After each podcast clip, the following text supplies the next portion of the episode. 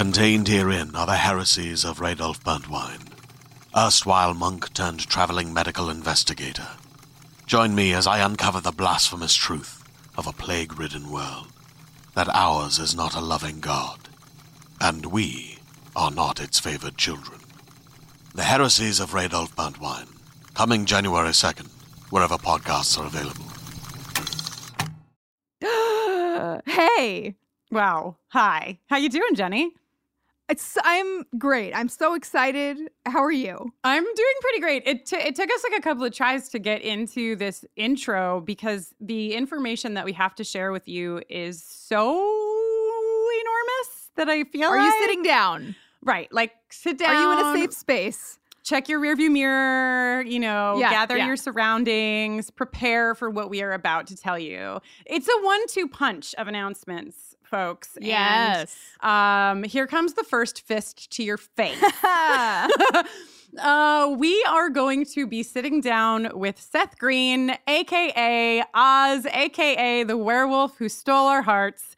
Uh, for an episode, a very special episode where we talk to Seth about his time on the show that will air on June 7th. June 7th is also the day, coincidentally, that Seth Green's directorial debut comes out. It is a movie called Changeland, and it is a comedy drama that stars a few wonderful people. One of them is Breckin Meyer. So this is like just all of my 90s heartstrings uh, being Mhm. played upon. I like, I follow, I think Seth Green because of buffering on Instagram, and there's a lot of crossover content between Seth Green and Breckin Meyer, which is like always very enjoyable for me. uh, anyhow, we are simply beside ourselves we, that we are going to get a chance to talk to Seth. Uh, today, I'm going to put a post up on um, Twitter and Instagram and Facebook where you can submit questions so that we'll select a handful of, of listener submitted questions to ask Seth when we sit down with him. So buckle up. Uh, this break of ours is just turning out to be less and less of a break. yeah, what's a break? What is a break? Okay, all right. You've all got a stake on your eye right now. What that's S T E A K. I know. Uh, I was like, wait, what? nursing the bruise you just the emotional excitement bruise you just received from that news. Are you ready for the second part no, they're not. of our big announcement? They're not. No, they're how could they be? We weren't even ready. But I'm going to tell you anyway. In secret, we deceived you. and in secret, we sat down with Charisma Carpenter recently in Los Angeles and talked to her all about her time portraying Cordelia on both Buffy and Angel. Oh my God. Oh my God. She is amazing. We had the best time talking to her. She was so lovely and so funny and great.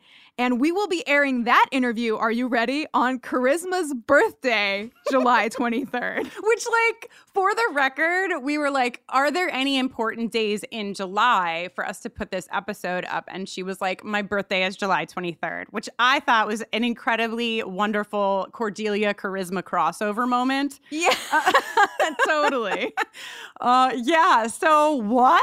What are we even doing to you in this introduction? Oh my God. Yeah, it's really, woo, there's a lot. There's a lot. There's a lot. You know, Jenny, I'm realizing that us telling them what we're doing this summer really doesn't matter anymore because all anyone's going to care about is Yeah, everyone is just staring into the middle distance right now with a ringing in their ears, and nothing we say in the intro is going to register. But Like, we must sally forth regardless. James Marsters, Seth Green, and Charisma Carpenter all within like months of each other. What's even happening? Yeah, is that a holy trinity or is that a holy trinity? Oh, wow. Okay, so let us tell you what we are going to be doing this summer. Uh, if you do, if you do want to hear more from us and not just play the Charisma and Seth interviews on loop for the rest of your summer, um, I will be uh, doing another podcast that has already begun. It is called To L and Back, uh, and it is an L word podcast. I, Jenny, I'm like really experiencing a lot of feelings for so many things, but namely for another Jenny who I thought I hated, but it turns out. no, no, she's got a lot going on, doesn't she? Yo, Jenny Schechter is like really worming her way into my heart. There's like a whole Yeah. journey happening over there, and that uh, season one of To L and Back will go all the way through July. So if you're missing me in your ears, you can hear me and my journey with Jenny Schechter, Marina, Alice, Dana, Shane, Lara Perkins. Oh my God, there's so much going on over there. So join me and Riese Bernard, who is the CEO of Autostraddle and probably a person who knows more about the L word than anyone else on this planet. Uh, we'll be weekly in your ears uh, talking about some lesbian stuff. Hmm. Speaking of lesbian stuff, New York City Pride is at the end of June, and I will be uh, hosting the seventh annual all ages New York City Pride Party at Housing Works in Brooklyn, Housing Works Bookstore Cafe. So you can follow me in all the places using my name, Kristin Noeline, to find out all of those details. I'm very excited. I'm excited for you, and I'm also excited for myself, if if I may. You may. During our not so breaky break, I will be uh, doing some music stuff. I'll be releasing uh, some some Jenny Owen Youngs music for the first time in a while, and I'm going to be announcing details uh, about that very soon. So please uh, join me upon social media. I'm at Jenny Owen Youngs on all platforms. You can also find me at jennyowenyoungs.com, where I will very soon be revealing um, some some musical release plans, information, pre-order, merch. Wow, what a time to be alive! I also, uh, as you may or may not know, am playing just a few shows in the Northeast in May, and the Boston and Brooklyn shows are sold out, but there are still, at the time of this taping, a few tickets for Philly left. That's May 18th at Milk Boy. You can grab tickets at jennyowenyoungs.com uh, or at Milk Boy's website as well. Uh, and that's what I'm getting up to. Um, I wish I could tell you more uh, highly specific things about the music release right now, but uh, just tweaking and tweaking, and it's almost ready. Okay, cool. We're we're all going to be ready for it when it's ready for us, Jenny. You know what I mean? Okay, okay, all right. Thank you. Something that is ready right now for your beer is a Mm. uh, new beer stein that's in our store that has Isabella yes. Rotman's "Support Your Local Alewife" design on it. One of you out there tweeted a picture of the beer stein full of beer, and it looks so beautiful. Uh, so Yeah. thank you, whoever you are out there. We have a lot of new merch in the store, just you know, so you can get your summer fixins. I'm sure we'll add a couple more things over the summer too, so you should follow us for those updates. Because like, how could we not do another crop top? We have to. Another Um, crop top, maybe like a nice big buffering the Vampire Slayer beach towel. yeah, yeah. Just, just It's just Riley. It's here, just- Kristin. oh my God, yes, it's just Riley. Uh, but yeah, we have beer steins. We have new mugs with our logo on them. We have dad hats, which I, honest to God, I've worn my dad hat every day for the last like three weeks. Um, and we also have a new enamel pin designed by Kara Sykes that is the two queerest witches of all, Tara and Willow. It's a beautiful bird's eye view of them doing their sweaty, sweaty spell that is referred to lovingly as the O spell. So get on over there, bufferingthevampireslayer.com. Just click on shop. And hey, speaking of queer witches, uh, new jingle alert. Wow. This this intro is like more powerful than even the podcast itself.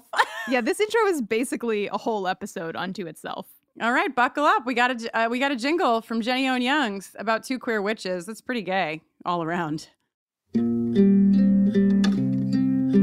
Moving vending machines, pulling petals off of roses, Greek poetry, kittens, and you know it's sweaty work, doing spells from a place of love, like Willow and Tara.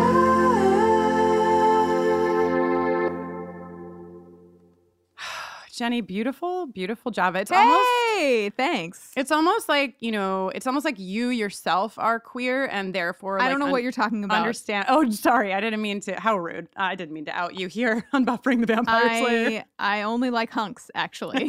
How dare you? Um, beautiful job. I, I want to say, um, as some of you already know, uh, Jenny has a lot of talent, but I um, I'm like a natural talent. A natural talent. Without yes. any training, I have written melodies, uh, you know, for songs like Mm.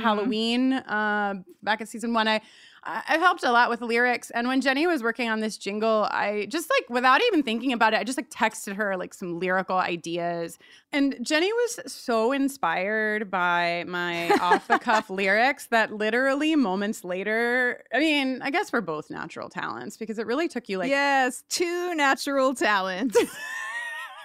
It only took you like literally 20, like not even 20 minutes. And Jenny texted me like a prankster and was like, um, I just like, uh, I think I might have fixed like an, a recurring audio issue that we've been having. So like I sent you an email and the email was titled like audio issue. And I was like, what is this? And I hit play and it was the lyrics I had texted her fully arranged to this beautiful secondary jingle for Tara and Willow. When I say spell,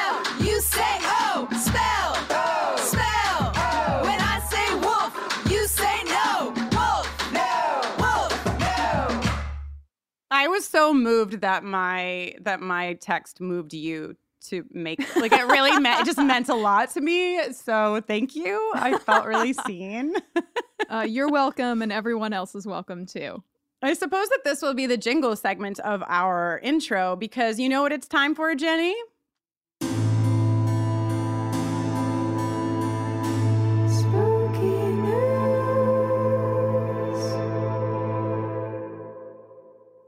It's the season finale of Spooky News, uh, and I thought this was Yeah, I hope this one's a doozy. I hope you're ready to wow me and knock my spooky socks off. It, it is in the sense of like, you know how when you look above two queer witches doing a spell, you see like a circle that connects to itself um, of, of Sure, sure, magic. sure. Well, this is like Uh-huh. the, this is like the spooky news circle closing itself because if you if you remember the very first the reason that spooky news is a thing is because several months ago I learned that two girls in high school baked one of their grandfather's ashes into cookies and served the cookies to their classmates and I couldn't stop thinking about it or talking about it for like uh, 1 billion years. So I put it up here in the Jesus. intro.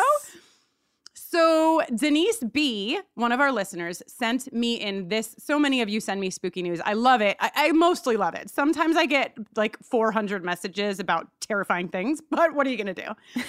but Denise B sent in this news story from. Uh, uh, it's a it's a town that's spelled L I T I T Z. So I would like to call it Lititz, Pennsylvania.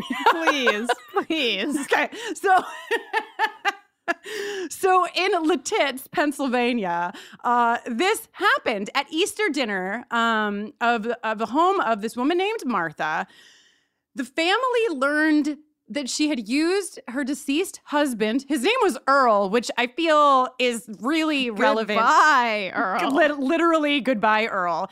Her deceased husband, Earl, uh, she used his ashes in the meal. Now, just hang tight, okay? Hmm, okay. She didn't tell anybody um, until, oh my god. until after they finished eating. And then she told them all that she had used her late husband's cre- cremated remains um, in the meal so they could all have a piece of him forever, which I feel like she didn't remember that, like, when you eat, so you don't keep it for, but okay, like metaphysics, fine, fine, Martha. But in addition, the other piece of this story that tickled me, if you, if I can use that phrasing, is that um, she used his ashes in, are you ready? The mashed potatoes, the bread, the cake, and Jenny, even in her homemade marshmallow peeps. what? Yeah, that's right. Some husband ash marshmallow peeps were involved Uh, in an Easter dinner Oh my in gosh. Lititz, Pennsylvania. This might be my favorite spooky news of all uh, for so many This is reasons. really, it's got something for everyone. Um, also ash potatoes. Ooh, ashed potato. Oh God, it's good. So, thank you, Jenny, for listening. Thank you, uh, everyone else, for listening. This has been your spooky news.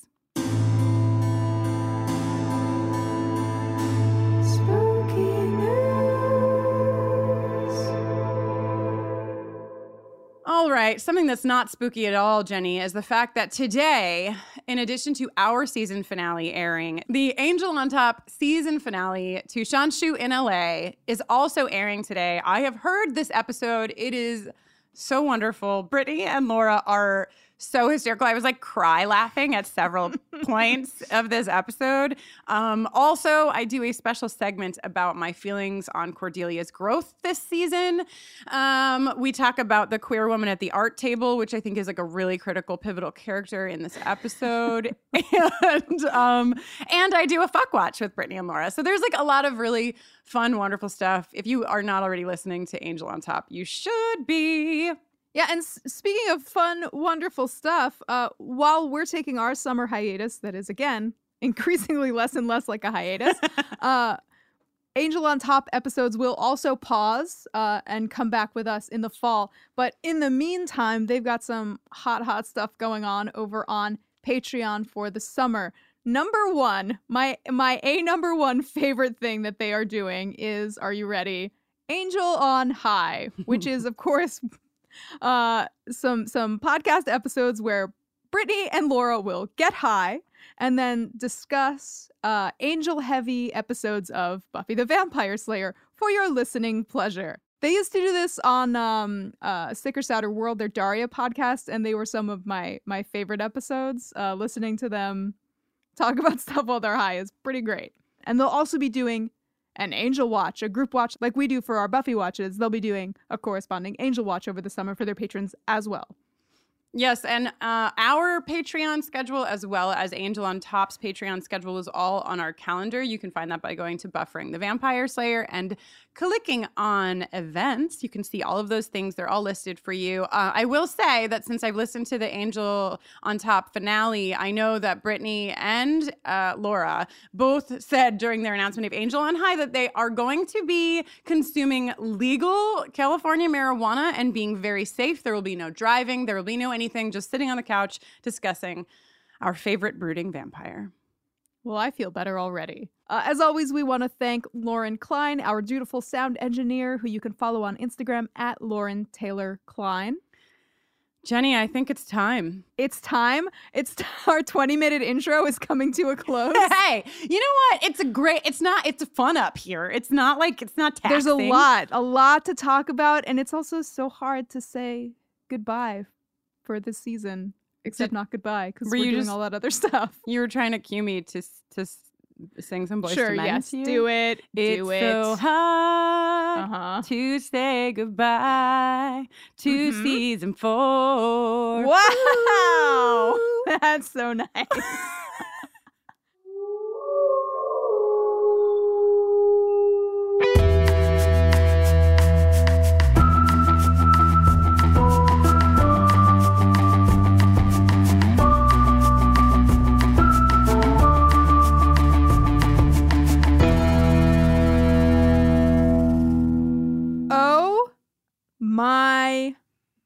God. Hello and welcome to the last episode of season four of Buffering the Vampire Slayer, a podcast where we are watching every episode of Buffy the Vampire Slayer one at a time, spoiler free. I am Jenny Owen Youngs. And I am still Kristin Russo. And this week we are doing the second of a two part season finale for season four, episode 22, Restless. Stay tuned at the end of this podcast. You might have thought it was going to be at the end of the last one, but actually it's at the end of this one. Part two gets the song for an original song written by Jenny, recapping the Buffy episode we are discussing. Restless was still written and directed by Joss Whedon and still originally aired on May 23rd, 2000. Yes, and this is still the one where Buffy, Willow, Xander, and Giles are experiencing dreams in which they are pursued by Sineya. Uh, IMDb says a mysterious figure, but we all know that it's Sineya. We all know we've got a lot more to talk about. If you are just tuning in and you missed the first part, go back and listen to the first part of our discussion of the finale because in there we talk about Willow's dream, we talk about Xander's dream. We also have a bit of an interview with David Wells, who plays the Cheese Man. And now I believe we are going to sally forth, if you will, I will. into Giles's dream. Giles, hot dad. When you were younger, you were real bad. But now you're older, you've got glasses that help you watch over us. Thank you, Giles. Eh, you know, we talked about it in the in the last piece of things, but we're getting a very deep, detailed view about what's happening with these characters and what has been going on with them for season four in this poem of an episode. Hmm? Oh my God, it's Olivia. So, well, hold on. Oh my God, It's you not I can't Olivia yet. I can't possibly wait. but wait. it is gonna be Olivia. All right, all right. Which I have uh, questions about too. But um, we start with Buffy under hypnosis. Oh, whoops. I didn't Right. even take a note about that. I know it's well, it's really quick, but I found it really interesting because I have like little flashes of memory for you know all of the last four seasons. I don't remember every detail, but when I saw this, I immediately went back to the episode, which was a pivotal point for Buffy and Giles, where um, she was turning 18. Oh, helpless. Helpless. And she had to you know she had to perform under these crazy circumstances because the watchers council is full of what jenny? The patriarchy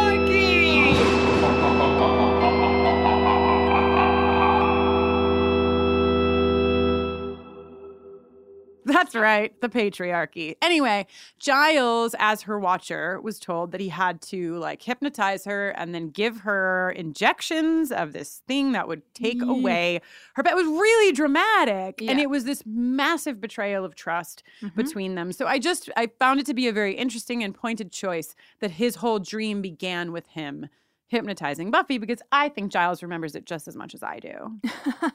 That's all I'm trying to say. Then we go to where you would like to get us Olivia. to. Olivia. So Buffy as a child, Yeah. right? She's over childized in like overalls, which are pointedly not the overalls of sadness. uh, and Olivia is pushing a baby carriage Yep. that is Yep. empty. Yeah, it's Buffy's, I think. Right. Um, Right. And this is, of course, Giles was a school librarian and a watcher. And now Yep. he is neither. I mean, he, he's he's not an official watcher. Um, he doesn't really know exactly what his purpose is, and he's been struggling with that for the whole season. Yeah.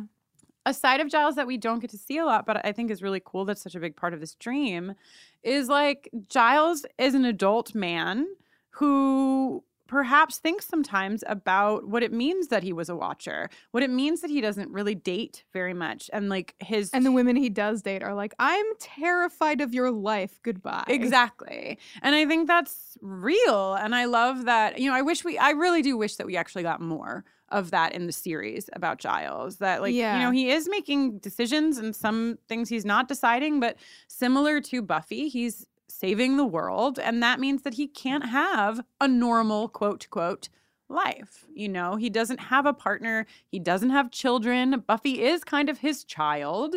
Yeah. Um, we're so- dad. Giles. Hot dad. When he was older, he was, I mean, younger, he was Real bad. He had glasses and he's so mad. and now he takes care of us. Is that how it goes? Thank you, Giles. so another thing that I thought was cool is that this first scene with Olivia, the baby carriage, Buffy, Giles is in a cemetery slash state fair. It's like the hybrid of those two Yeah. worlds. So great. We've got that like great uh game that Buffy wants to play real bad. That's all. Like, I am a vampire. yeah, yeah, yeah. And she misses real wide. And Giles is like, Buffy, you have a sacred birthright to protect mankind. Don't stick your elbow out. right. And it's like Giles's feeling of needing to protect, needing to take care. Mhm, mhm, mhm. Um, I just a small, tiny little thing that I noticed is that at the state fair cemetery thing, there's a, um marquee behind them that it says "Dirty Gerties," and I just, oh goodness. uh, you know, it's just there. And I Wonder what's going on in there. I want to know. I want to go into Dirty Gerties. Uh, we don't Uh, though. We go into Spike's crypt, which has a bajillion lawn gnomes outside. Yes, which is a great detail. It's like how much fun must it have been to create this episode to like really just sit in a writer's room and be like, what are these like wacky details that we can thread through to make this dreamlike? And they Yeah. just nail it at every turn. Cause that's that's totally you can imagine like waking up and being like, I had this dream where I was in the cemetery and I was in Spike's crypt, but he had so many gnomes outside. So it's just like this like weird, like what is your brain doing when it sets you up with these details? So This is this is fun. Spike really gets like a starring role in the dream. Yeah, yeah, it's so great. And he's, you know, an entrepreneur through and through. He's they brought a they brought a fair into his cemetery. He's gonna make a buck. Yeah, he's he's basically doing the the classic freak show, which is a, such a staple of so many state fairs that they would have like the freak show where you would go see various humans Or vampires. So problematic in the actual execution of what a freak show was. Bananas. Um, yeah, just insane. Insane what this planet does and what our society does. Like that you would pay $5 to see, quote, freaks, which of course are people who um, don't look or appear the way that society expects them to based on their gender or based on their whatever it is. It's just like really atrocious stuff. Um, but in But Spike's in case, this context, Spike is just looking uh scary. Right. He's doing And black this and is- white. Oh my God. Like James Marster is just absolutely impeccable in his ability to work that coat.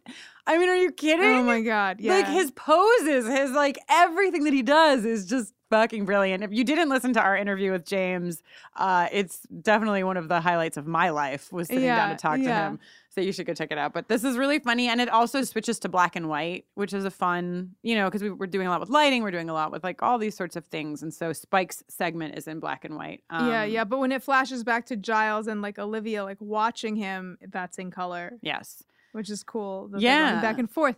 Um, also, just want to like pop in here to say that uh, in the con- the director's commentary track for this episode, at this point, Joss talks a bit about how obviously we're seeing like Giles like is like what is my life? He uh, doesn't know if he like wants to be a father, if he wants to be a rock star, if he wants to just give the boring exposition in every episode of Buffy. And then he just said, so ultimately, I just decided to combine the latter two for this dream as as we move. Like when we eventually get to the bronze in a second, he's kind of like rocking out as we've been seeing him do increasingly lately, and also just like saying everything that's uh, coming to mind in terms of what's really going on here. Right, right.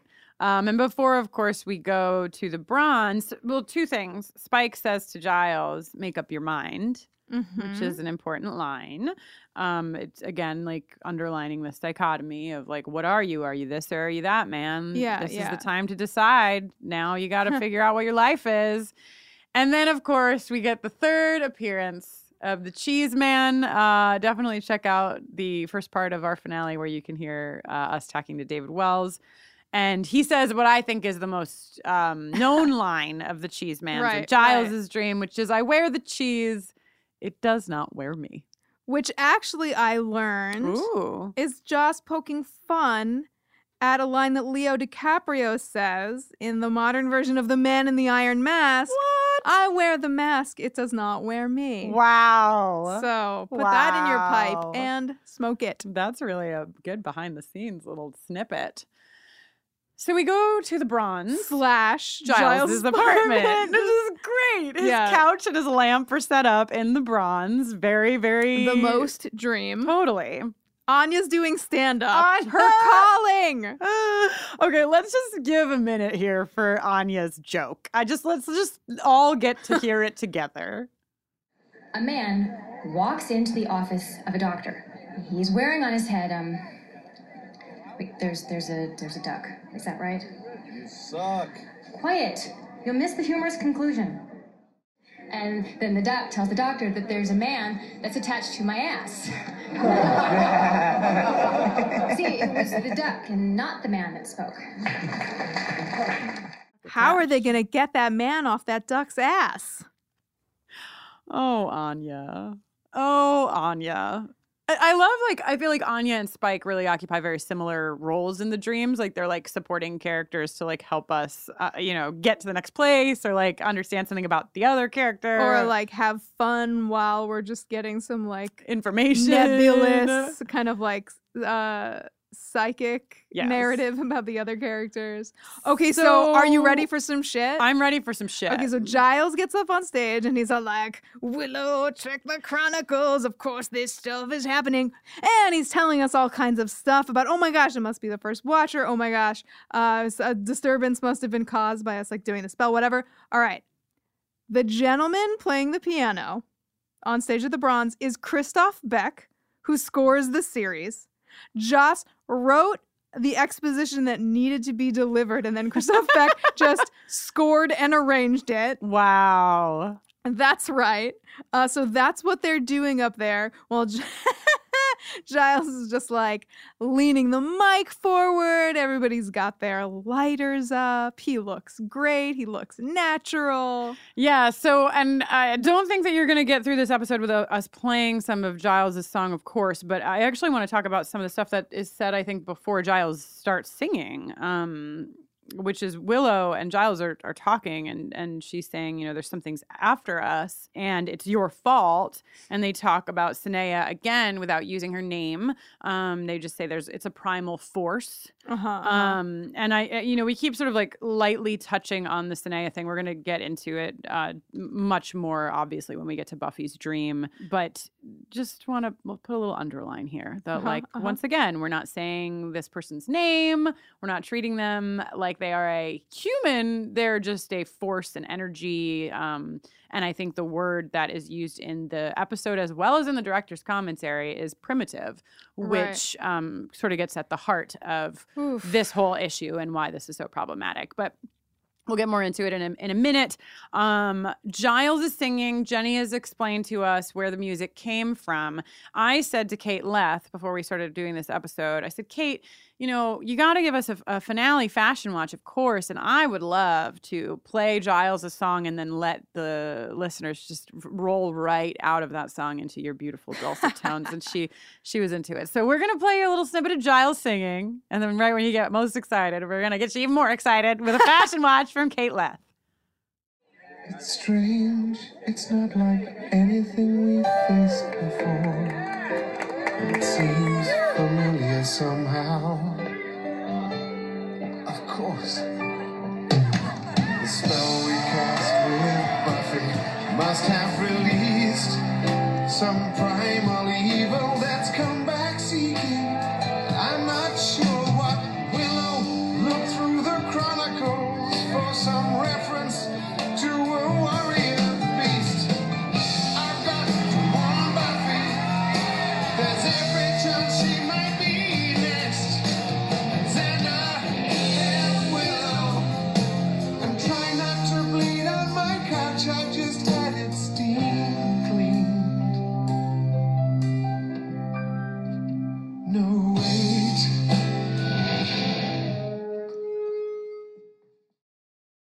Well, hello there, and welcome back to Buffy Fashion Watch as we wrap up season four.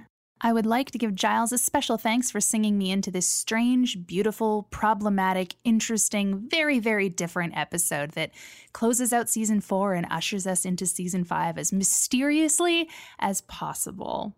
Now, there's a lot of fashion to talk about in this episode because in everyone's dreams, everyone's wearing different outfits and costumes. But I would like to take a moment to really appreciate Harmony's dirndl, uh, the word for that sort of Bavarian peasant dress, uh, tavern wench outfit that she's wearing that I learned when I got really deep into the weeds last year trying to buy a nice one for the LA Renaissance Fair, which is known as the Pleasure Fair, which is terrible.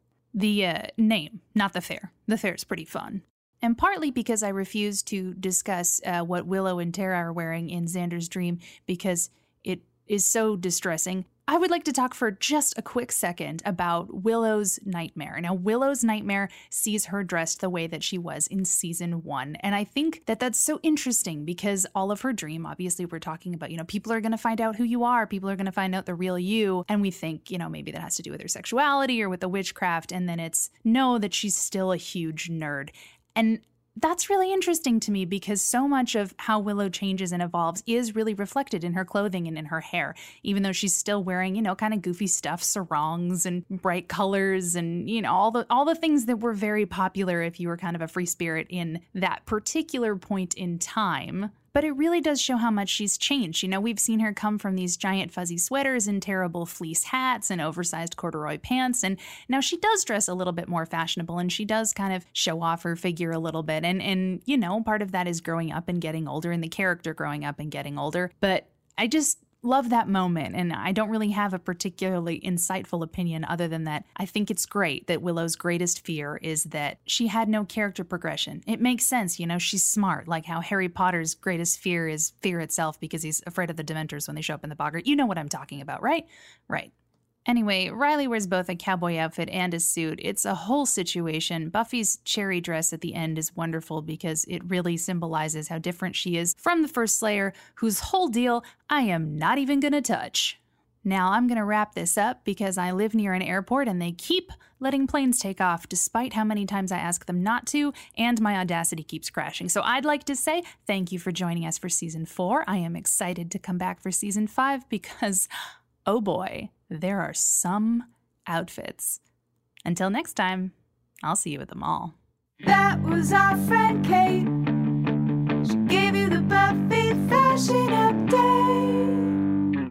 Oh my gosh. Kate Leth. Kate Leth having some audio issues there at the end because of the planes in her in her neighborhood, which is kind of like immersive theater here because we leave the bronze with feedback, which is another audio issue. Ah, yes. Um, and then uh, Giles is maybe looking for the source of the feedback, and uh, as as many a musician has experienced, sometimes you have to follow your mic cable off stage back into the back the same backstage area that Willow i- is. that right? it seems like the same backstage. pretty darn similar. Yeah. And then he just comes upon a great heap of uh, Strega Nona wow. like uh, spaghetti cabling. Uh huh. And then, okay, so Giles says, um, I can defeat this. I can defeat Sineya. Of course, nobody's saying her name, but I can defeat her with my intellect. And and one of the things is is really starting to be underlined here, and it and it gets even more into it when we get to Buffy's dream. But it it's sort of like Western civilization was framed directly up against um, being more advanced then and therefore superior to um, other people, specifically Black people. Mm-hmm. Um, and so there's uh, many layers of problems with um, the treatment of the first Slayer, the treatment of Sineya, and one of them is really underlined with this moment that Giles has, where he's like, "But I have intellect, so I can defeat you." Um, it's an issue. He also says, uh, tipping the hand of the episode the most to us as as it has been up to this point. You never had a watcher, Yes. so now this is the window that's open, right? Right. for us. Right. And uh, Jenny, uh, how does Giles? Oh my God, he gets debrained, He gets debrained. He gets like scalped.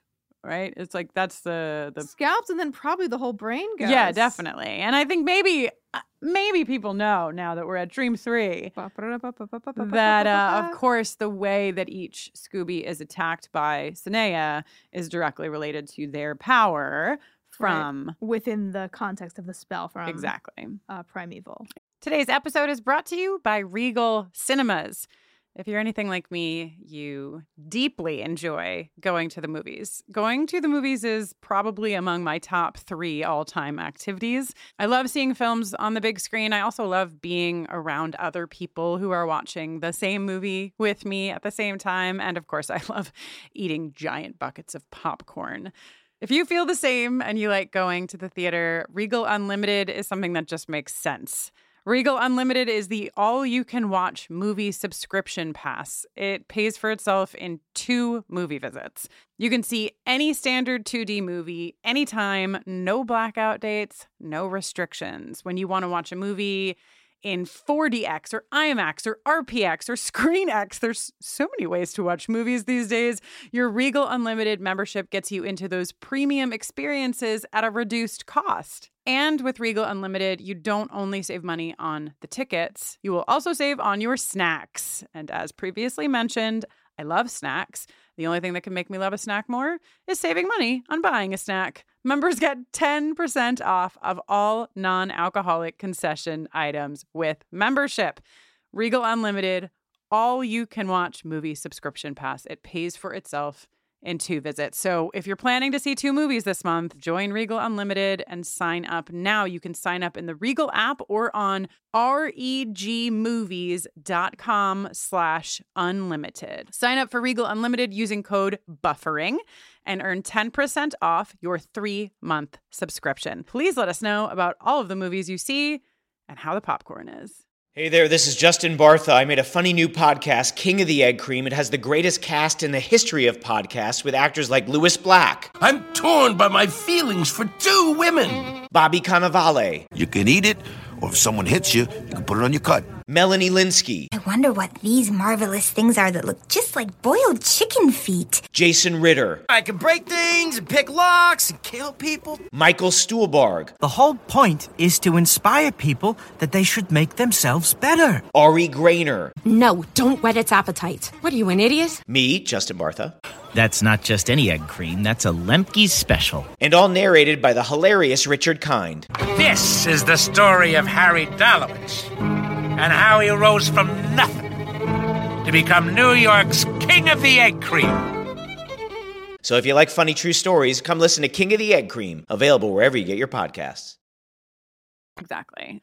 So, Jenny. Well, we come to it at last. Ah, the dream of Buffy. Buffy's dream. The Buffy dream. Uh, yes, we've made it to the fourth quadrant of this double episode.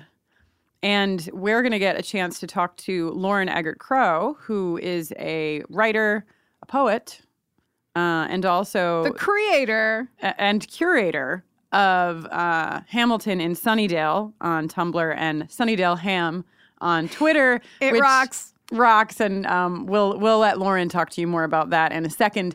Um, we're gonna have some conversation with her about Buffy's dream and about the episode as a whole. But let's let's get into some specifics first, Jenny. Anya is roommates with Buffy in Buffy's dream. What's the meaning totally. there? Or they're just having a slumber party. Right. Because Willow's always staying over at Tara's for some reason. Oh, you think that like in Buffy's subconscious, she feels like maybe a little jealous of Willow's closeness to Tara, Or like lonely. right? Aw. And like needs a pal, and Anya's around. Anya's a great pal. Plus, Anya's probably so tired from steering that ice cream truck with no. oh, I bet a- you were gonna say so tired from dealing with Xander being a Viking in the sack. also that. So okay, so after we get this moment between Anya and Buffy, that's pretty short lived. and we see Sineya on the ceiling. Right, we see Sineya on the ceiling, which is very scary. Anything on the ceiling is Yeah, just bad. Nothing good ever comes from. No, that makes me think someone of on the um, ceiling. tra- Train spotting? Blah, blah, blah. There's a baby on this. Oh, yeah. I don't. You know me, everybody. I don't remember anything, and I remember that baby on that ceiling. so we go to um, from Buffy's dorm room into Buffy's sort of childhood bedroom. Um, she's there, and she says to uh, Tara, who's now there, "Faith and I just made that bed." And Tara's all, for who? And we're like, I don't know, but it's 7.30 a.m. yes. And of course, this is a spoiler free podcast, but wink, wink, nod, nod, everybody. Yes, many We winks, know. Many nods. We know. And one day you all will know. Stop writing your email right now explaining to us what who the 730 means. made for. um, so oh my gosh. Is it is it a tarot card or a tarot card? wow. I should go. So I make sure my secretary always has a tarot deck on hand. so yeah, we're gonna talk to Lauren a little bit about the the Manus tarot card here. Ta- oh, sorry, Jenny, the Manus Terra card. Mm-hmm. Thank you. You're welcome. Um, and Tara says to Buffy, Can I say it? Can I say it? You may. You think you know what's to come? What you are? You haven't even begun. What's wrong with me? Why did I want to do that so bad? I don't know. It's also like I know the inside scoop, which is that yesterday we taped a segment with this and you said it the same way. You're really excited to say that line over and over again. Also, it always makes me think of the um that Britney Spears like you think you know, but you have no idea. You mean the What's it? Uh, MTV? What is it? Real life? real life? Yeah. You think you know. You think you know, but you have no idea. This is the diary of Britney Spears. But really, you have no idea. Yeah. Which is kind of what Tara's saying. Um, and she says to Buffy, be back before dawn. what could it mean? Um, we move to school where Joyce is in the wall. Dude.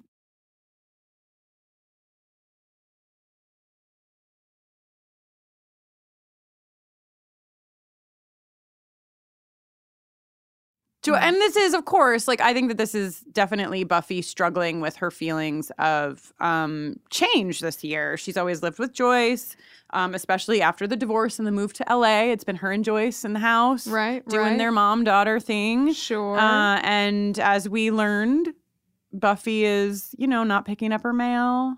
Uh huh. Uh huh. She's not been spending a lot of time with Joyce. No, no. She did save Joyce's life, Thank but you. you know, their closeness is shifting and that's weird, which is a memory I have from from leaving my home and you know, I was mostly excited to leave my home, but I also had feelings of guilt and confusion about like how to interact with my family um in this new way when I didn't live, you know, it's easy to have a Yeah, yeah. relationship. I mean, not easy, but it's it's like your relationship is kind of built in when you live at home. Right, right. Um, and then when you really have to make an effort to be like, let us have dinner together, or do you want to come and meet me for lunch? It's a very different thing. Yeah. So I think that's what we're seeing here. and she's got this whole bit about a mouse playing with her knees and buffy's all like mom i really don't think you should live in the walls and like they're having this conversation about whether she should stay in there or not and then of course as soon as joyce is like well you are pretty strong you could probably break, me out the of wall." the, the wall buffy has gotten distracted and moved on Zoom. Okay, before we get too far into Buffy's dream, let's get into the conversation that we had with Lauren um, because we talk about things like Riley calling Buffy a killer. We talk about the Manus card. We talk about the problematic nature of Sineya. Um, and I think that our conversation with Lauren was really fun. So let's let's go over there, Jenny. And then when we come back out the other end, we'll say some more about Buffy's dream. yes All right. So Jenny and I are here with Lauren Eggert-Crowe, who is a writer, a poet, in fact, uh, and who also is responsible for Hamilton in Sunnydale, which is, as I just learned, more than a Twitter. It is a Twitter and a Tumblr. That's true. Uh, I know it as Twitter, and it's wonderful. Do you want to explain what Hamilton in Sunnydale is for those few who might not know? Yes. So Hamilton in Sunnydale, or Sunnydale Ham on Twitter, is a mashup of Hamilton and Buffy. So it has screenshots from Buffy the Vampire Slayer with lyrics from Hamilton overlaid on it. It's so good. Trying to find um, scenes that are relevant to each other. And then sometimes on Twitter, I also have Buffy quotes with Hamilton gifs. Oh. Yeah, sometimes I switch it up a little bit, you know. So long ago, when we first met, you were like, "Here's the deal, restless." Like it was, we were like season two. You know what I mean? You were like, "I just restless." Okay, so now we're here. We're in Restless. We're talking about Restless. We're at the end of season four, and you have a lot of feelings and thoughts. And I thought, you know, it would be amazing to just sit and chat with you about some of these things. I love this episode so much. A, because I'm a poet, and Restless is such a poetic, lyrical, surreal, dreamy episode. Um, and I think, and I think other people believe this too, is that it provides the emotional blueprint for where the characters have been and where they're going. There's so much foreshadowing in it, which this is a spoiler free podcast, so we won't talk about, but it also talks about what the characters have been dealing with for the last four seasons we've had some really plot heavy seasons. And season four, like we had Adam and the initiative and Faith coming back ah. and Buffy going to see Angel, and there's so much. And I feel like Restless is like this lyrical pause where we're like, okay, yeah, now let's let's transition to let's really deepen what we're thinking about the mythology of this show. Mhm. Where does Buffy come from? What does it mean to be a slayer versus being a killer? Um, and we've also we've learned that in the Whedonverse, they love dream sequences. Like, there's anything we know. So good at that. I know. And dream sequences, as we've learned, are so important in the Whedonverse. It's like where the characters like they download messages from the universe. It's sounds very LA. Sounds very Adam. it does. they take little, uh, you know, hard drives. Yeah, and just chest. insert them. um, but so people who are into magic say that dreams are where we psychically digest what we've been thinking, what we've been feeling, everything we've been processing. And so Restless is sort of like where the characters get to do that. And we get to use like visual cues like imagery and lighting and callbacks to previous seasons and all these other like surreal elements that help us see like where the characters where they're at and how they're feeling. Yeah, yeah, in a way that really doesn't happen, and the you know it happens eh, sometimes in more heavy-handed ways throughout the season, but in not not in a comprehensive way. Yeah. like we see in this episode. Yeah, like Restless really goes for it. Like there's definitely danger and there's a fight scene, but it's mostly the character's interiority, which is pretty cool. Yeah. Mm-hmm. Yeah.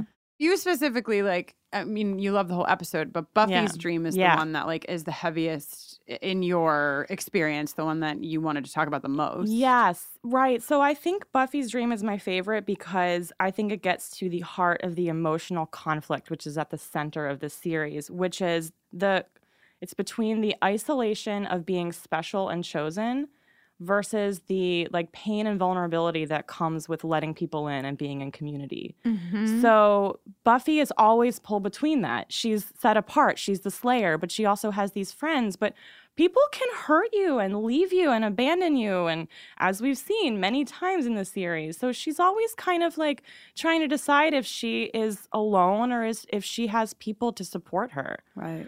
And so the first slayer is following them all through their dreams as like punishment for the enjoining spell. and um and it's but that's also sort of they keep saying this is like nothing we've ever faced before because they're I think they're also facing the psychic damage that can happen from all of the time they spend with like death and destruction and violence Mm. like they've been fighting and like killing things and been in danger and being like experiencing trauma for four years now. Like what can that do to a person? Truly. Yeah. and and i think that they have like all of them but maybe especially buffy because she is the slayer and she has this weight on her shoulders. Like they have to contend with what does that mean for them? Like how do they keep moving forward? How do they not lose themselves and lose each other in the process of like fighting all the time. It's like Mhm. what xander said to buffy when she was on her way to kill faith in season three. He said i don't want to lose you. Right. and they're all like that's kind of what they're always grappling with. They're always on that line of like walking that line between light and darkness. Do you think that that is then what Sineya is also symbolizing as like the the side of things, sort of the mentality that all the other slayers have had to have where they Yeah. do lose their Yeah. friend they don't have friendships, they don't have whatever because Right.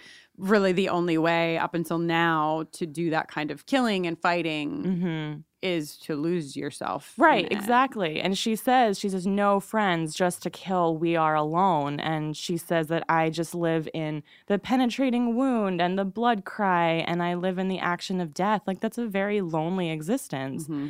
And that's what, that is what Buffy comes from. Um, there's problematic stuff about that that I'll talk about later. Um, But, like, it's definitely like Buffy is grappling with where she comes from, the source of her power, which is violence and darkness and chaos. Mm-hmm.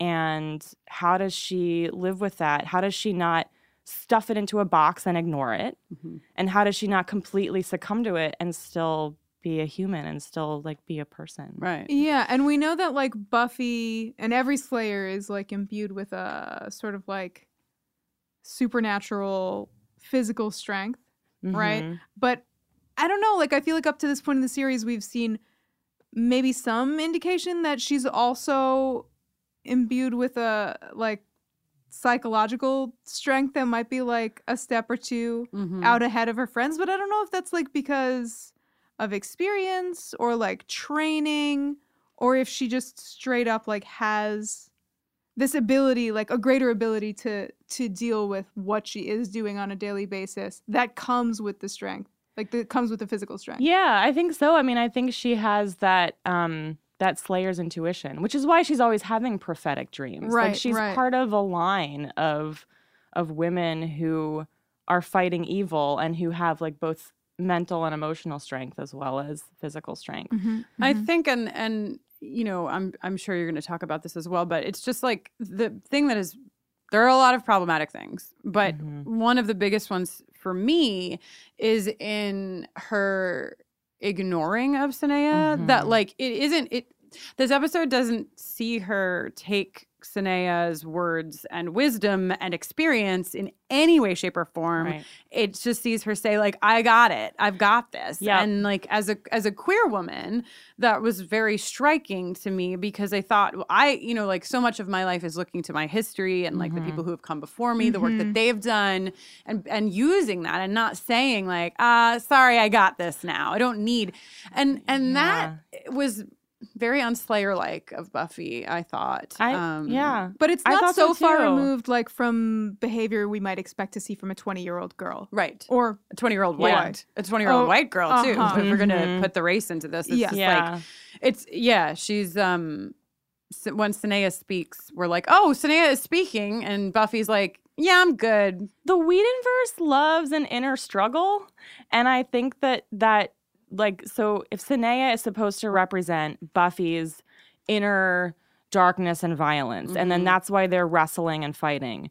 But like that's so racist to have a black woman be a metaphor for how a white woman Oof. achieves self-actualization. Right. Like Buffy goes to like generic Africa, which represents desolation and loneliness and like then Sineya like doesn't get to be a full human. She's just this metaphor that represents Buffy's inner source. And Buffy's like says a racist thing about her hair, and like she's like, "You're not the source of me." Well, actually, like kind of maybe- like literally. right, quite literally are. Yeah. Right. Like maybe we should actually give some reverence to the first layer and ask her what she went through and and like, apologize for are. pissing her off. Like, Yes. it's like she's she's fucking angry and she's angry for a reason. And like it just doesn't seem at any point that anyone is um in this episode. And and I know, you know, this is a spoiler-free podcast, so there is more to say about Sineya, which we Mhm. can't talk about here, but we eventually will. And uh, but even with that context, it's still like in this episode, Yeah. we hear from her very little. Most of what we hear from her is via Tara, who is Yeah. speaking for her. Um, certainly, I think I have room for. I would imagine that we all have room for like the idea that there's a lineage that, um, you know, that things were done differently. That Buffy is doing things differently. She has friends, no Slayers before her, as we've learned, have like had that community. Like, but it just seems like that story could have been told where there was some reverence for, like you said, um, the source Right. of it all. So, Um, okay. So, obviously, there's some problematic stuff here. But uh, in addition to all of that, there's a lot going on in Buffy's dream Yes. uh, that I know you want to talk about. Yes, there is. Okay, so there's a couple things. There's a scene where she's in her bedroom and she says, Faith and I just made that bed, which is a callback to the dream sequence in this year's Girl when Mhm. she and Faith were making that bed.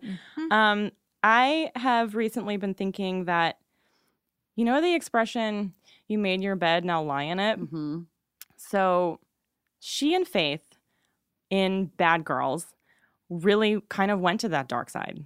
Buffy touched the chaos and Faith enticed her into this sort of like thrill of aggression. And then Buffy like later tried to kill Faith.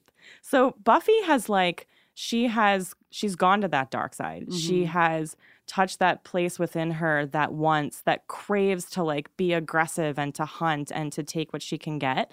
Um and now she has to deal with those consequences Mm. you know, she keeps saying a slayer is not the same thing as a killer. And Riley keeps calling her killer in that dream. Mhm. And so she kind of has to like deal with, well, where does my power come from? Um That's really interesting because it is the struggle that we've seen her facing for the whole series, but certainly once Faith came around Yeah. was when she was like, I'm, but I'm not that. I'm not that thing. But Mhm. truthfully, she is. She is. Um, the other thing from that part of the dream, so Tara hands her the tarot card of Manus, Mm-hmm. and because I'm a huge tarot geek, I did Buffy's numerology for her soul and shadow card in the tarot. so We're listening. yeah, so if you calculate Buffy's birth date, um, Mm-hmm. you get her soul card, which is the Empress. So that's like Buffy as the prom queen, Buffy with friends, Buffy, this happy, sunny Southern California girl. Mm-hmm. Her shadow card is the hanged one, which is all about martyrdom and sacrifice and kind of being bound by outside forces. So she's bound by her sacred birthright and she's always sacrificing herself. And um, she has these two sides of herself. So it's all about like this episode is all about like light and darkness and reconciling the two of them Mm-hmm. and um and becoming a whole person that way. Um, wow. Thank you for being here Thank with us and talking about Restless. Thank you Um, so much for having me. Oh my gosh, yes. Thank you. Um I really like the perspective that you brought and also bring as a writer, as a poet, and also as somebody who is obviously deeply entrenched in the Buffyverse. um is really amazing. And for an episode like this, I think it's so cool like that we could I mean so many people could watch this episode and like okay what's the thing that like really stuck out to you and it's like everybody's gonna have something different it's really Mhm. that kind of episode Yeah. so it's been really awesome to to hear your perspective and Yeah. have you bring these things into the into the fold. Thank you so much. Yeah. Thank you, Lauren, for talking to us. We really, this has been a really fun journey through this episode. We've had so many fun conversations with so many Yeah. people, and yeah, let, let's let's talk about some of the things that maybe we didn't talk about with Lauren. The demons have escaped. Please run for your lives. That's a good voiceover. Thank really- you. So there's that. But don't worry, Riley and Adam have a plan. They're gonna make a, f- a pillow fort A pillow fort. to uh, defend themselves Wow. against the escape demons. What, Jenny, is a better segue to the Sexual Tension Awards than Riley building a Ah, pillow fort?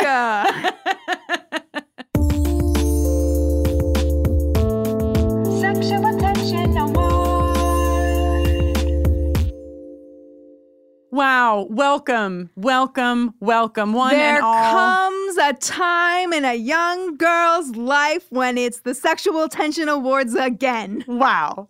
It's a very exciting time for all of us, including Emily McLongstreet. Uh, she who runs the Sexual Tension Award bracket, a bracket which will uh, begin running as soon as this week's poll has ended. So if you want to be part, now every other week you get the chance to be a part of the democracy that is choosing the winner for the episode. But it is quite a responsibility. Yes. To be a part of the bracket that happens during the off season where we choose the winner for the entire season. Are you prepared? Are you up to the challenge? Are you ready to take the bull by the horns? Wow, Jenny. And Got any other weird sex metaphors over there? what the hell? Who's having sex with a bull around here? anyway, wow. we'll, we'll talk off mic. Yeah. Um, okay, so let me first tell you all the winners of the Sexual Attention Award poll from Prime Evil, season four, episode 21. Um, in last place, our thruple. 13% for Adam and Spike and Riley. Apparently, it was just a little too much man for all of you. Uh-huh, You know what I uh-huh, mean? uh-huh. Just Yeah, one too many muscles Uh-huh. and floppy disks. I don't think any of those discs would be floppy given the opportunity. opportunity. uh, in, in third place, we have Decrypt My Code, Willow, and Decryption. Uh, I want to say that um, we don't talk about Angel uh, because Brittany Ashley and Laura Zak do, do. But Jenny, there's a really fun moment in Blind Date, which is the 21st episode of Angel. So they aired back to back, Uh-huh, uh-huh. where uh, Cordelia Oh my God, is on the phone with, With Willow, Willow. and they're decrypting also. They're decrypting too. Yeah, it's amazing. so great. And what's even more fun, and they talked about this on Angel on Top. You should really be listening. It's a joy. Um, uh, Alexis Denisof and Alyson Hannigan. Now, Alyson Denisof. Yes, uh, uh, began dating at the beginning of, you know, like sort of like when um, Alexis moved to the Angel show. Right. And so, what's really fun about the scene in Angel where they're decrypting the code is that uh, Cordelia says to Wesley, Willow says hi. which is just cute and fun because they were dating. That Okay, is cute. I have to stay on track. Um, second place in our sexual tension award poll for Prime Evil is Spike and Buffy with thirty percent. Nice, not a poor showing, but four percent extra was given to the winner. Thirty-four percent went to Zombie Forrest and Riley. oh God! And you know, we've been Forrest has been waiting for that for the whole season. It's been a long time coming. Yeah, so I think well deserved Forrest R.I.P. and um, your trophy is in the mail. Mail, yeah. It'll your be trophy is in at the your morgue. crypt. Yeah. This is the best thing that ever happened to me. I'm free of all my weaknesses, my doubts. He's gonna fix you up too. As soon as we got some choice parts, then you and me would be back on the same side, moving toward a new future. All right, Jenny, what do we got? Season finale, Oh, sexual wow. tension. Here we go. We've uh we've got some hot, hot, hot contenders for this episode. um, they are uh the following couplings. First of all, for that uh opening scene where Giles wanted to make sure Joyce didn't want to join them to watch some blockbuster videos, it's Giles and Joyce. Yes, I love a Giles Two and Joyce. adults. Two adults, one bathrobe, one pair of glasses. what will happen? Okay. Um. Also, uh, you know, if that's not quite your taste, uh, we've also got a nomination in place for Joyce and Xander. Joyce is coming out hot well, I mean, look at that Lady in red.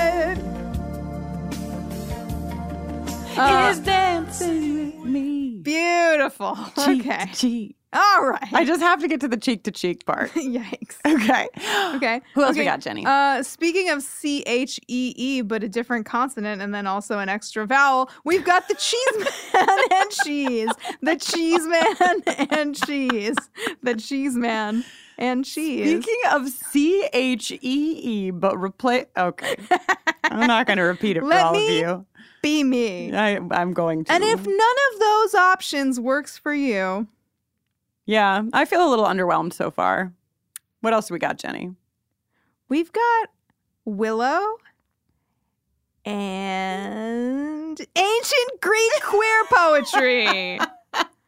Uh, that she's Wow. painting on the back of her girlfriend. Incredible. Wow. I'm sure that we discussed this in the last episode, Jenny, but do you know that the first time that that poem by Sappho was on television was actually before this episode? It was on Xena, and it was a poem that Xena my. read to what's her name?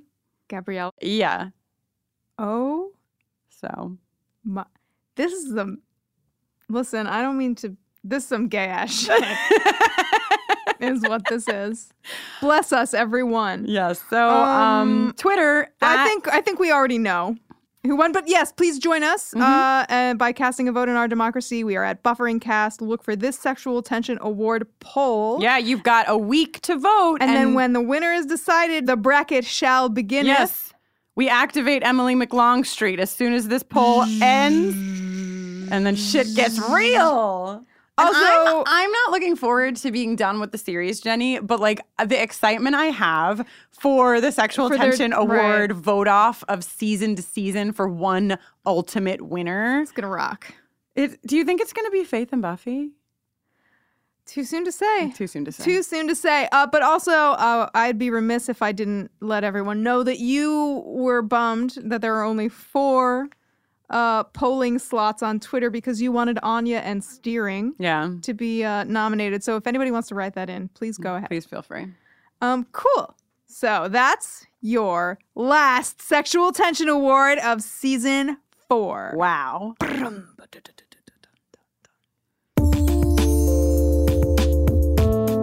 Sexual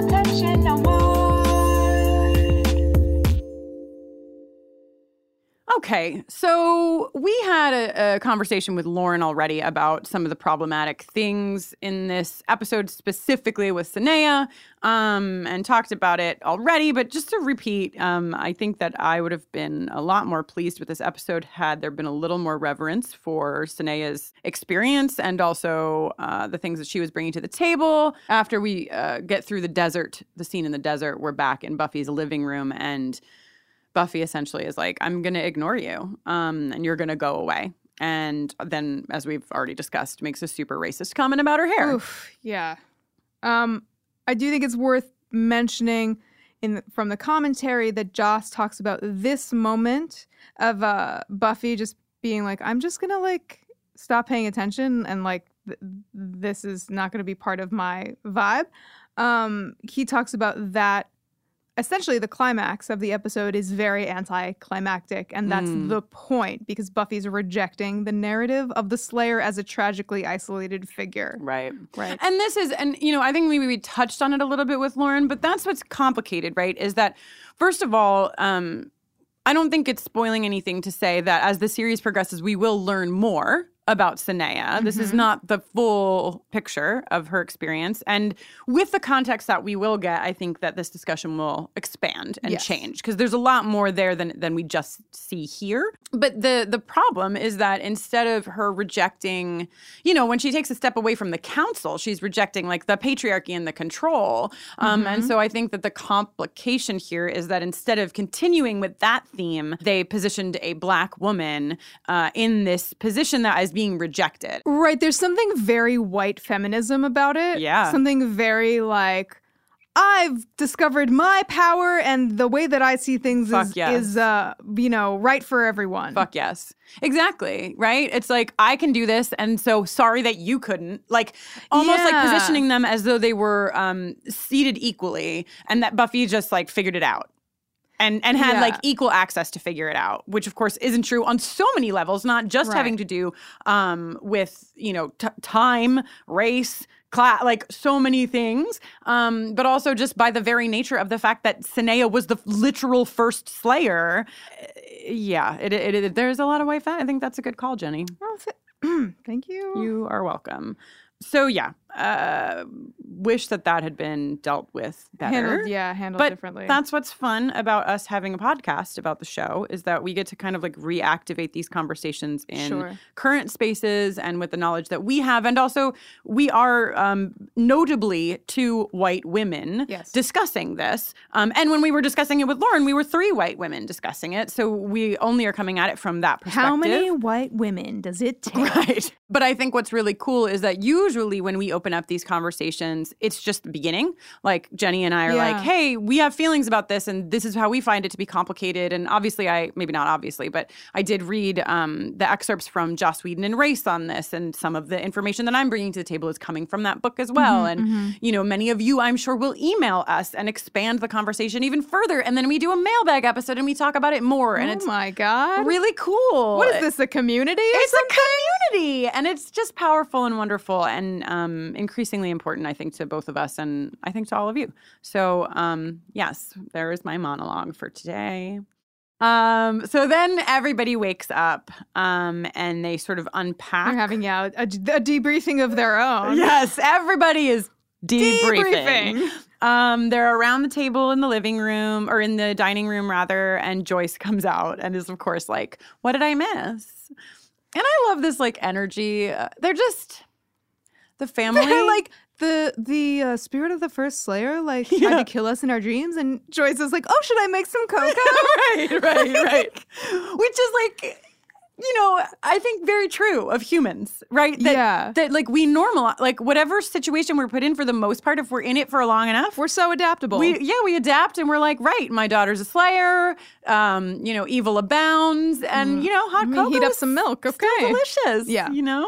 Wasn't it Spike who really wanted those mini marshmallows? Oh my God, Spike loves the mini God, marshmallows. Joyce really loves making cocoa, huh? It's her. Maybe cocoa is her love language. Oh, it's like gift giving. What are the love languages? Oh, words of affirmation, touch, uh, some other stuff. This is when we really need Brittany and Laura to help truly. us. Uh, and hot chocolate is And hot really chocolate. where I was headed with that. One more thing, I, I think we've talked about um, white feminism and the uh, racism and other th- sort of like um, primitive n- narratives in this thing um, in this episode, but I will say that at the um, end of the episode, Buffy says, um, I never really thought about it before. And I thought, well, if that isn't the That's- like yeah. vessel of The uh, chorus. Right. It's like that's the chorus of white feminism. It's the chorus of privilege. Um, it's it's a thing that I think Jenny, you and I both have had to look at, um, especially in the last couple of years since the Mhm. election. Of like, I never really thought about it. Right? Why? I didn't have to. I didn't have to. Buffy has not had to. She says something earlier in the episode too. She's speaking to Sineya and she says, I walk, I talk, I shop, I sneeze. And and the intentionality of the line is like, I do all of these things because I'm not just a slayer. And it's like you've had the privilege of being not just a slayer. of exactly. Um You and don't know I- anything about Sineya. Right. And what's amazing about this episode is I think that it was again, I don't know, but it seems like it was very unaware of the fact that it was even highlighting that privilege. I think that yeah. even the, the writers in the room were writing from a place of privilege where they didn't even realize what they were capturing. Sure. But I think that we can see it. And when that line was spoken at the end of the episode, I was like, well, if that isn't it, Yeah. um, that's a pretty big thing. And um, then, of course, almost the tail end of the episode, we get Buffy saying to the group, Hey, at least you didn't have that guy with the cheese in your dream. Which is a very, it reminded me of the end of Pangs. Um, Oh. you know, like they're all at the yeah, table. especially with Angel here. Wow. like- right. Anyhow, I thought that was fun. And but then, that's not the last thing that happens. It the last thing that happens is Buffy goes by the open door for old bedroom, looks at the bed meaningfully, Mhm. And then walks away. And can I tell you something that you're gonna have to edit out? It's a spoiler. Oh my God, you can. Are you trying to drive them crazy? well, you could edit it out and then in, and then put it on Patreon. Okay, if you want. Redacted. Wow, Jenny, thank you for that spoiler. um, very, very exciting. Actually, there's a moth flying around your head right now, which I feel is um, I somehow the, like the, the traditional the traditional spoiler moth. It's just like in the magicians, you uh, know. Uh, e- Every time I'm about to say a spoiler, a cloud of moths just surrounds my face. Um, yeah, so we leave Buffy looking at her bed and we hear this voiceover from Tara once again. And I think that means, Jenny, that we're about to go into season five. Truly. Wow, I wonder what's going to be there waiting for us. Ah! Uh, I'm excited. I'm so Um, excited. I will say, you know this already. We're taking a break and we will be back with a live taping from uh, World Cafe Live in Philadelphia, Friday Oh, the yeah. 13th of September. We're going to be taping the premiere, uh, which is Buffy versus Dracula. Hell yeah. Uh, and we'll be airing that episode and returning with season five on September 18th, I believe, is that Wednesday that follows. So we'll be gone for a little while, but if you are um, a patron supporter, if you're a Patreon supporter, there are a lot of things happening over the next few months. Um, we have concerts from Jenny, we have a comic book club with me, we have Buffy watches. Yeah. We have Jenny, you're going to do a wrap up song. It's almost as if we're not taking a break. it is almost as if. but we'll be pretty active over in the Patreon space. We'll be doing a mailbag episode um, and I some think, other. I think that season four wrap up song is just going to be about Riley's abs, but we'll see. We'll see. We'll see how you're so inspired. And what I would like to encourage you all to do, if you are not already listening to Angel on Top, Oh you my have gosh. this time, this Get break. caught up. It's so good. Get caught up because I will say, like, it has been good from the jump, but Brittany and Laura are they it's like they just get more powerful every day. It's, it's phenomenal. terrifying. I'm like obsessed with them. Like I literally I recorded a little um, bit of the finale with them. I did the fuck watch, uh, and I also did a segment on Cordelia's arc uh, for the finale. And I was listening to the podcast before I pulled up to Brittany's house to record, and I kind of felt like. Wow, I can't believe I'm going to talk to them. And I've like, been listening to them this whole time, and like we're friends, and they're so cool. Oh my god! I just think they're really brilliant. I think they're really brilliant, and they have such a different energy than Yeah. you and I have. I love listening to them. I love listening to, to, them too. I think um, I think it's a really great quartet that we have going. So um, if you miss us, you could uh, listen to Angel on Top, get caught up, and this way, when we all come back in September, you can be on board. You can have something every week. Hell, yes. Right. All right. Well, Jenny, who are you? Man, I am Jenny Owen Youngs, who is so bummed to be coming to the end of season four, but so excited to be on the cusp, standing on the on the yawning edge of the abyss of season five. Wow! Wow. And um, uh, when I'm not making this podcast. I am making songs, and uh, some of those songs are going to be coming out Yeah. during our break actually. I'm going to be releasing some music uh, over the late spring and summer. So please follow me on twitter and instagram and everywhere else at jenny owen youngs and you can stay up to date on my releases. I don't want to stress you out but one song i'm releasing is called vampire weeknight. So Wow. that just sounds like it might be relevant to your interests so stay tuned for that um, and that's who i am That is Yeah. the end of my spiel Um, I too am very excited to roll into season five, Jenny. I think it's going to be like the dawn of a new era, um, and and just like a glorious journey. Um, yeah, totally glorious. yeah. That's definitely the word I would use. yeah, me too. So, um, we're all pretty excited about season five, and When we uh, get to season five, I'm gonna be like, Kristin, where have you been? I've been right here this whole time. oh wow! Okay, So many of you are like, what the fuck is going on I right know. now? It's, it's rude. It's like when you go to a party and somebody else didn't go, and then you're just talking to your other friend about the party in front of the person who didn't go to the Oh, party. We're sorry. We're We're just all going to the party together in September. We are. That is literally the most valley girl you have ever been in your whole life. You couldn't see Jenny, but her head just darted back and forth a bunch Truly. of times.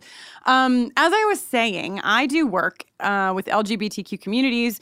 Um, you can learn about that work by going to my website, which is kristinnoeline.com. That's K R I S T I N N O E L I N E. A few things that I have coming your way this summer. Um, I'm about to spin off to direct A Camp, which is a sleepaway camp for queer women and trans folks. Uh, I also, at the end of June, will be hosting an all ages pride party. It's the seventh year running. We'll be at Housing Works Bookstore on June 29th. It's a really special event. It is sponsored once again this year by the Tegan and Sara Foundation. And something really exciting that I don't have all the details for yet, but that's going to happen is that Tegan and Sara Foundation this year are sponsoring New York City All Ages Pride on June 29th. They're also sponsoring Atlanta Pride in October. So we're going to do our first all ages pride party.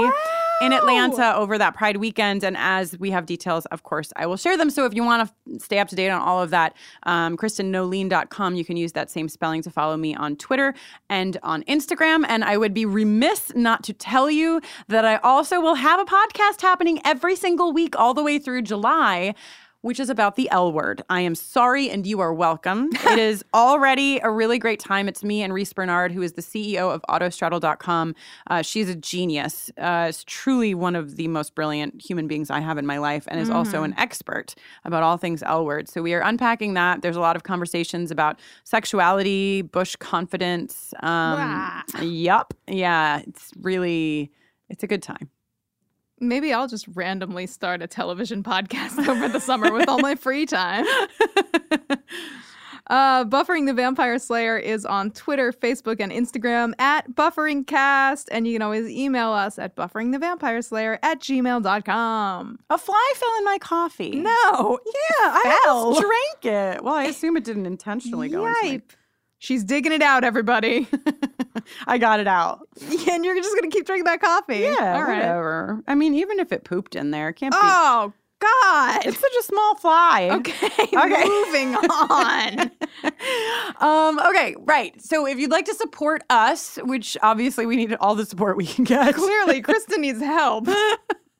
You can support us by going to bufferingthevampireslayer.com. You can click on Patreon, join our Patreon family. It's a really beautiful space. Um, as mentioned before, we will be doing a lot of things over the summer, and you Heck can yeah. you can find out actually all of those things by just going to our events page, clicking on events on that website, uh, and you can see all the things we'll be doing. You can also support us by going to our store. We have so much fun new merch, including an enamel pin with witches on it. It's really great.